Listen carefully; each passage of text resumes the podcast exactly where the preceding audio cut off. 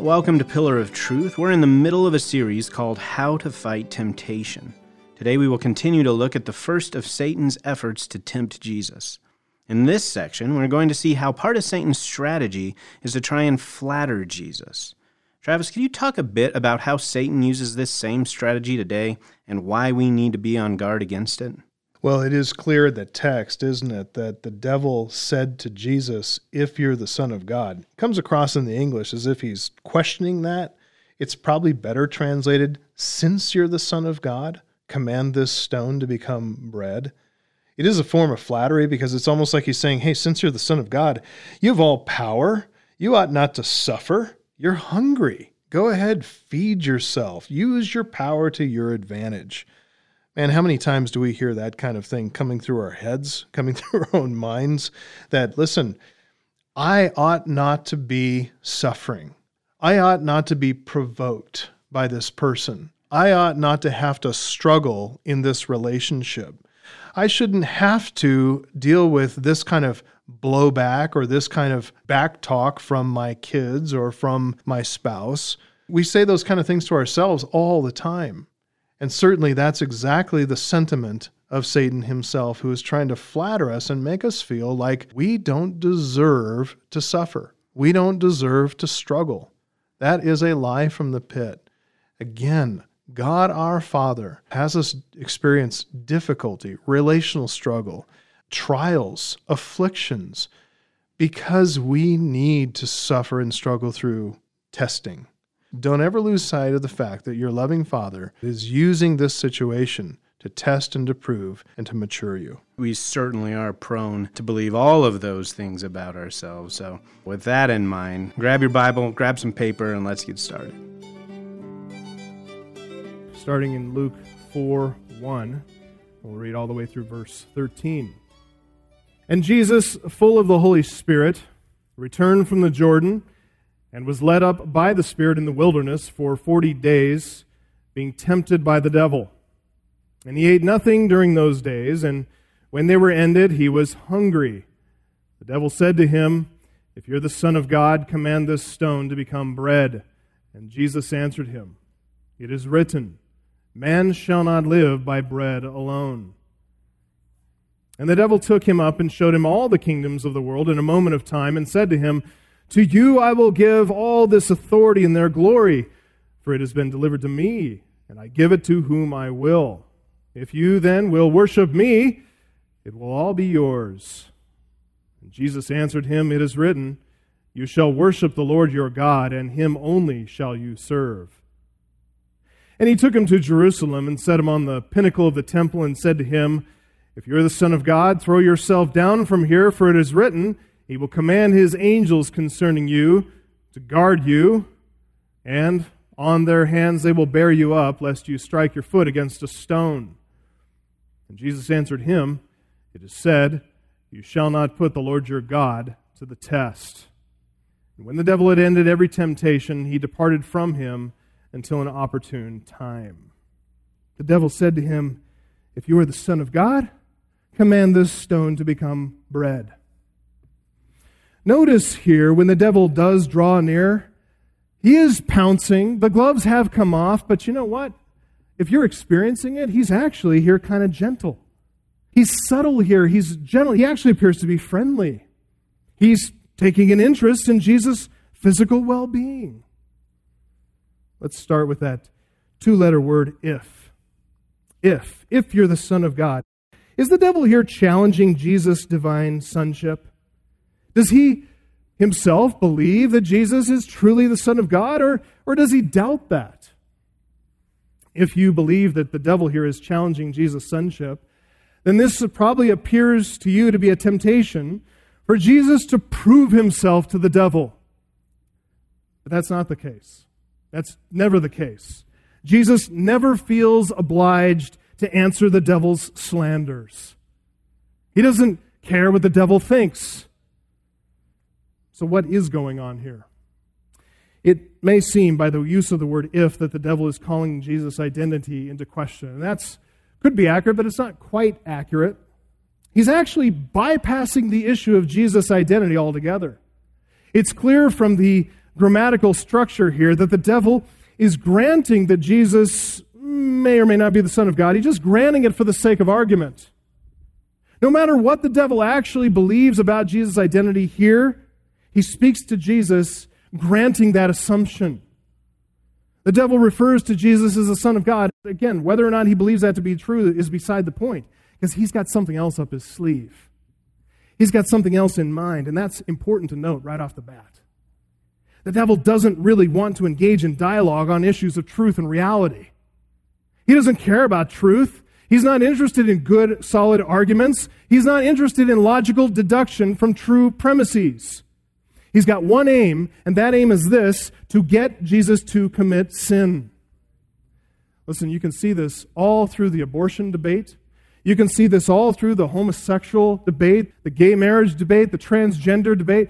There is no debate. All they want to do is throw in doubts, throw in accusations, throw in slanders, get people to emote and feel.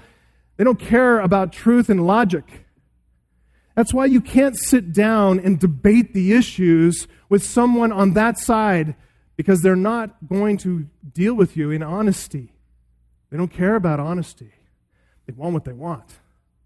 That's what the devil's doing here. He doesn't want to get in, tied up into a debate he knows he'll lose about Jesus' identity.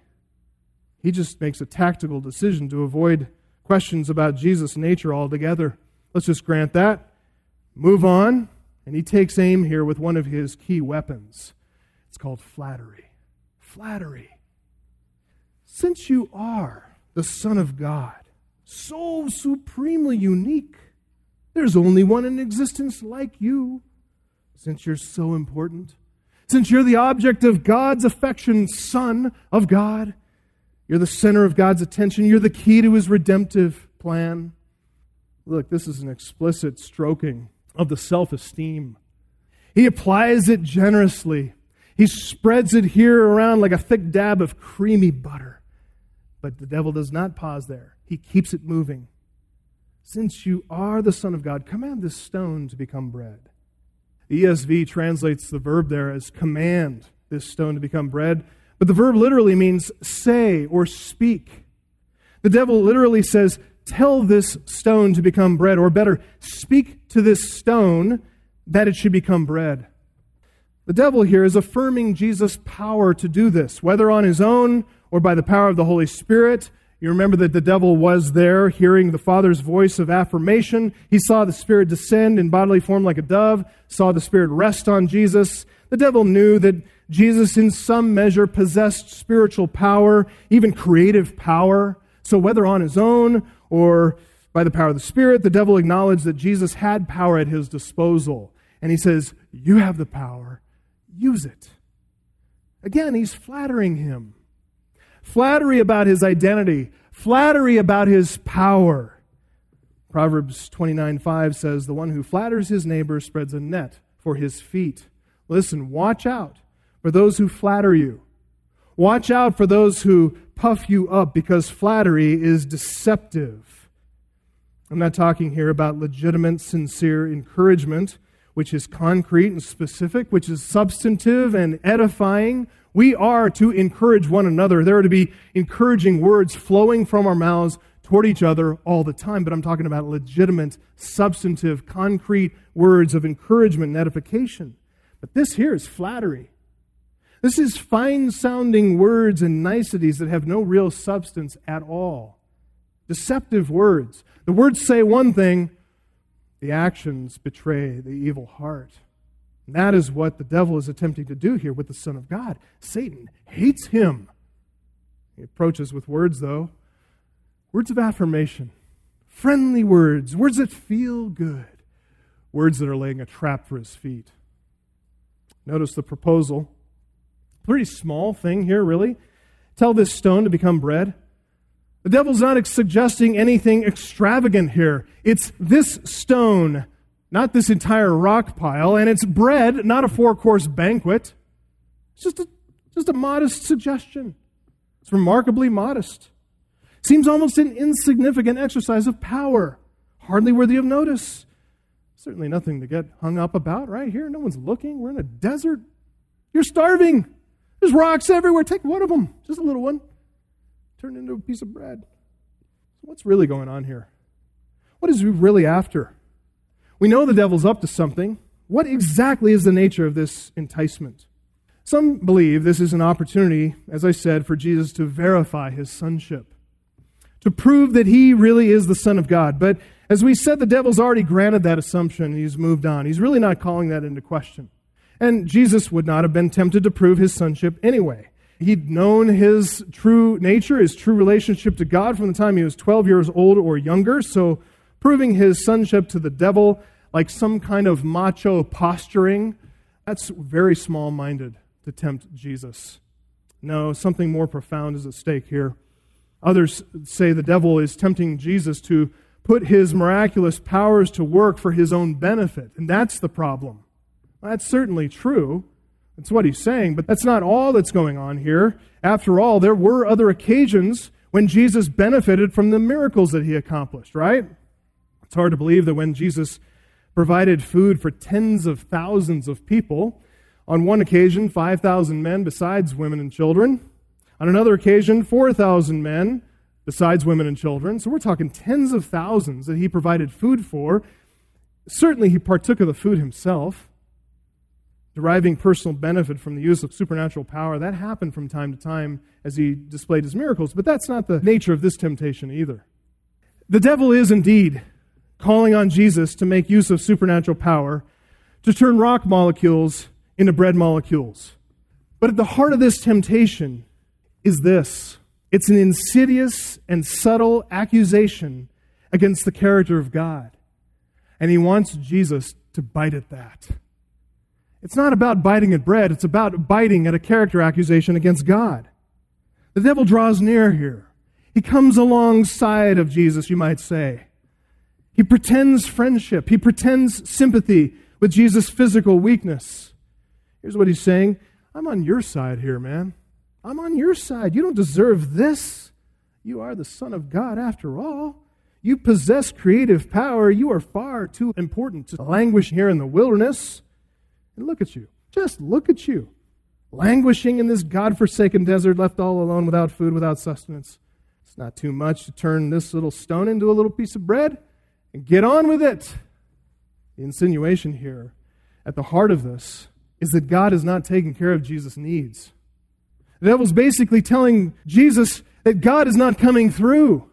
He's not taking very good care of his son here, is he? You can almost hear him saying under his breath, Some father, some father doesn't even provide his child, his only child, by the way, doesn't even provide him with bread. At the heart of the enticement here is the accusation that God doesn't really care.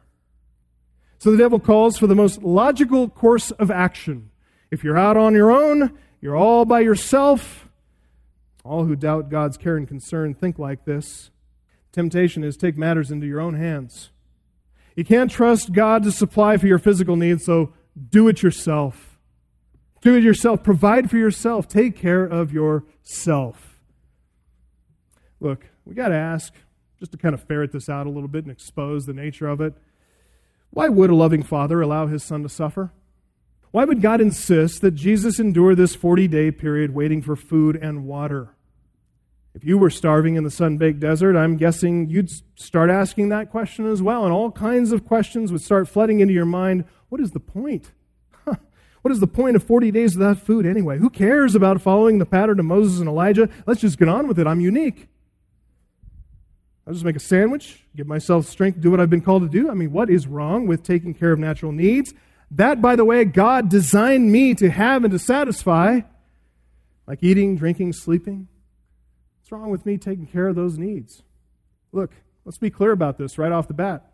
It's not wrong to want to satisfy natural, God given desires. We have desires that God gave to us in our bodies, and it's not wrong to satisfy that. We're not docetists here. We're not trying to make a separation and call body evil, matter evil, and all spiritual good. We're not denying ourselves like that in some kind of a docetic way, a Gnostic way. But the sin in our hearts becomes revealed when our natural desires are not satisfied, or at least not satisfied in the way we want at the time we want, right? And the question is this will we sin to satisfy our desires?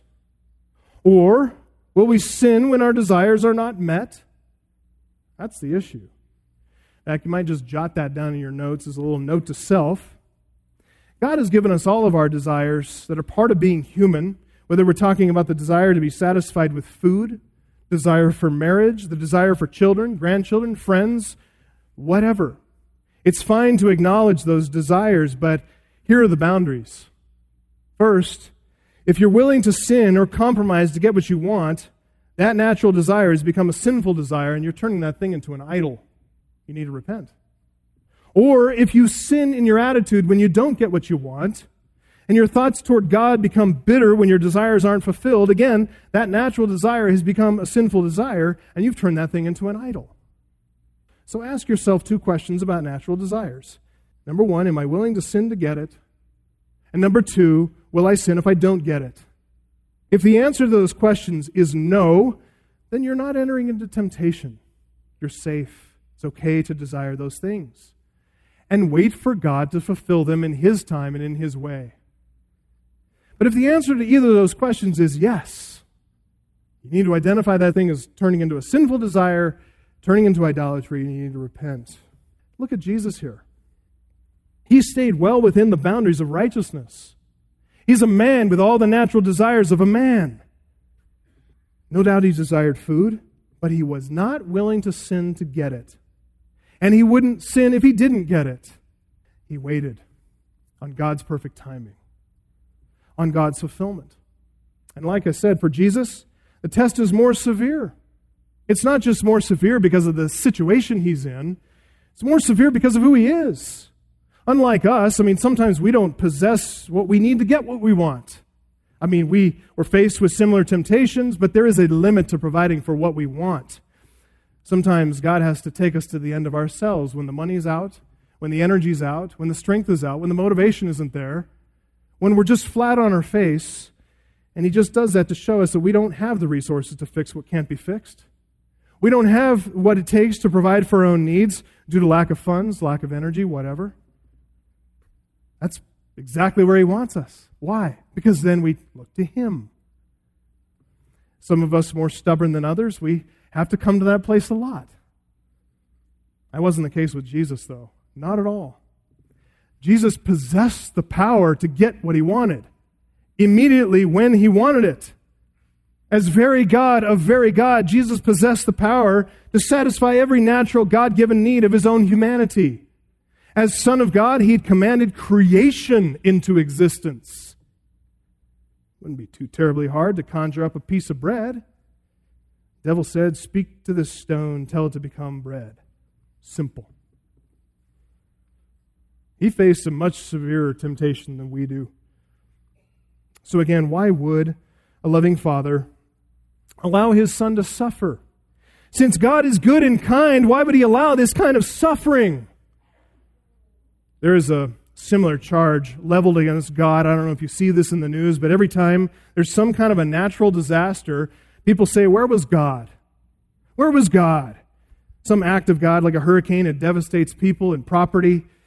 People ask, and it's often with that accusatory underpinnings if God is all good, if God is all powerful, how could he let something like this happen? One of my sons had a teacher who recently sent this very argument out to her students as proof that God does not exist. She had a series of 10, I might add, very poor arguments. Very poor arguments, all of them with a major premise, one or two minor premises, and then this conclusion Therefore, God cannot exist. On this particular argument that she called the logical problem of pain, she brought up the age old question of theodicy. Theodicy is just a fancy way of talking about how to justify God's goodness or power in the face of the existence of evil or suffering. Here were her premises. Major premise if God exists, God is supremely good and powerful. Minor premise a supremely good and powerful being would not allow the existence of evil and pain in the world. Conclusion Therefore, God cannot exist. Interesting, huh? Think about that, parents, as you send your children out into the world. They're not affirming or strengthening the faith of your kids if you're not coming in to help your kids to understand what's going on. You're not equipping your kids to answer these kind of arguments. You're leaving them out there without weapons, without shield, without defense. There are simple answers to these things, right? We agree with a major premise that God is supremely good and powerful. We disagree with the minor premise, though, right? Emphatically deny that conclusion, too, that God cannot exist. It's that second premise there that betrays an evil, unbelieving heart. Since all things, even God Himself, are subject to the breadth of her understanding and any unbeliever's understanding, and she can't figure out the reason for the existence of evil and pain in the world, therefore God cannot exist. It's pretty prideful, isn't it? Listen, God is all good. God is all powerful. And let's never forget, thirdly, which she didn't include, that God is all wise.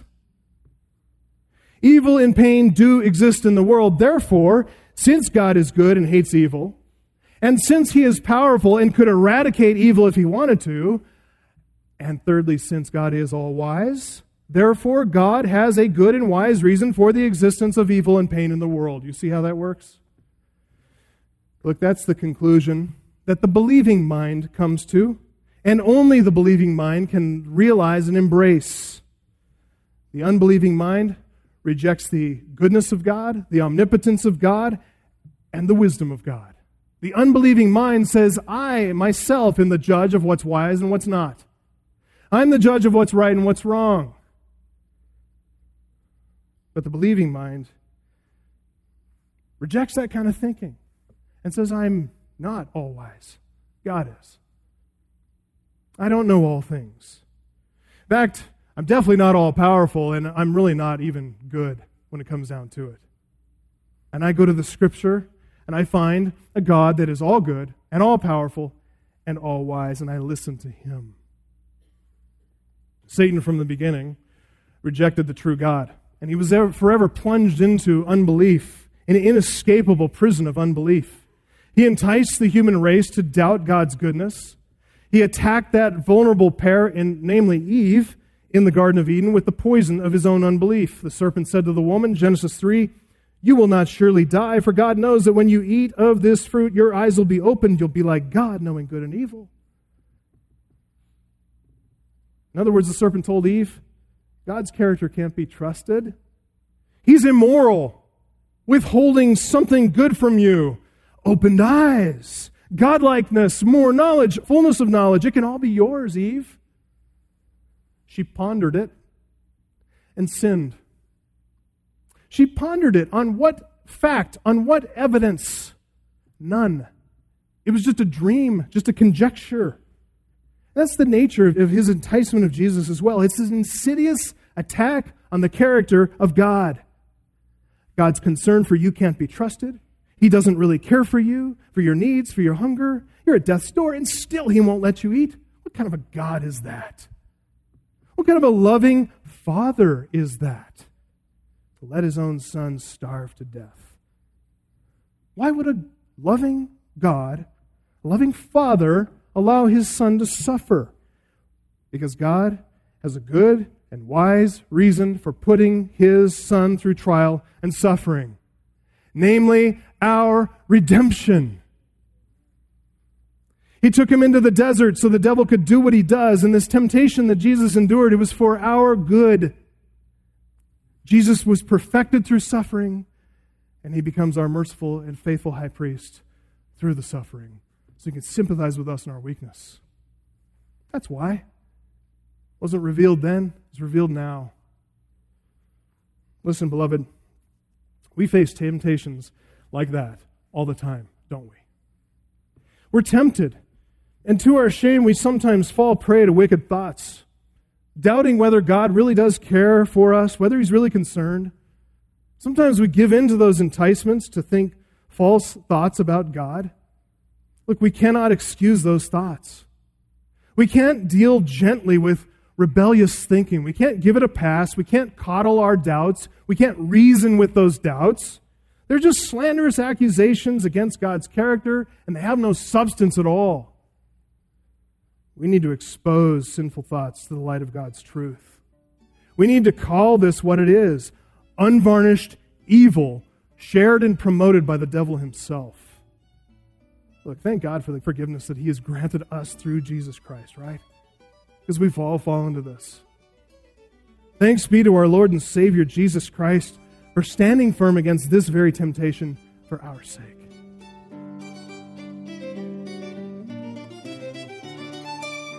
Thanks for joining us today. This series is called How to Fight Temptation. And if you've missed some of the broadcasts, visit our website, pillaroftruthradio.com, to find the ones you've missed, as well as many other helpful messages. And if you have any questions about anything from this program or any of our programs, please feel free to send us an email at letters at pillaroftruthradio.com. Now, from all of us here at Pillar of Truth, I'm Josh Odie. Thanks for listening.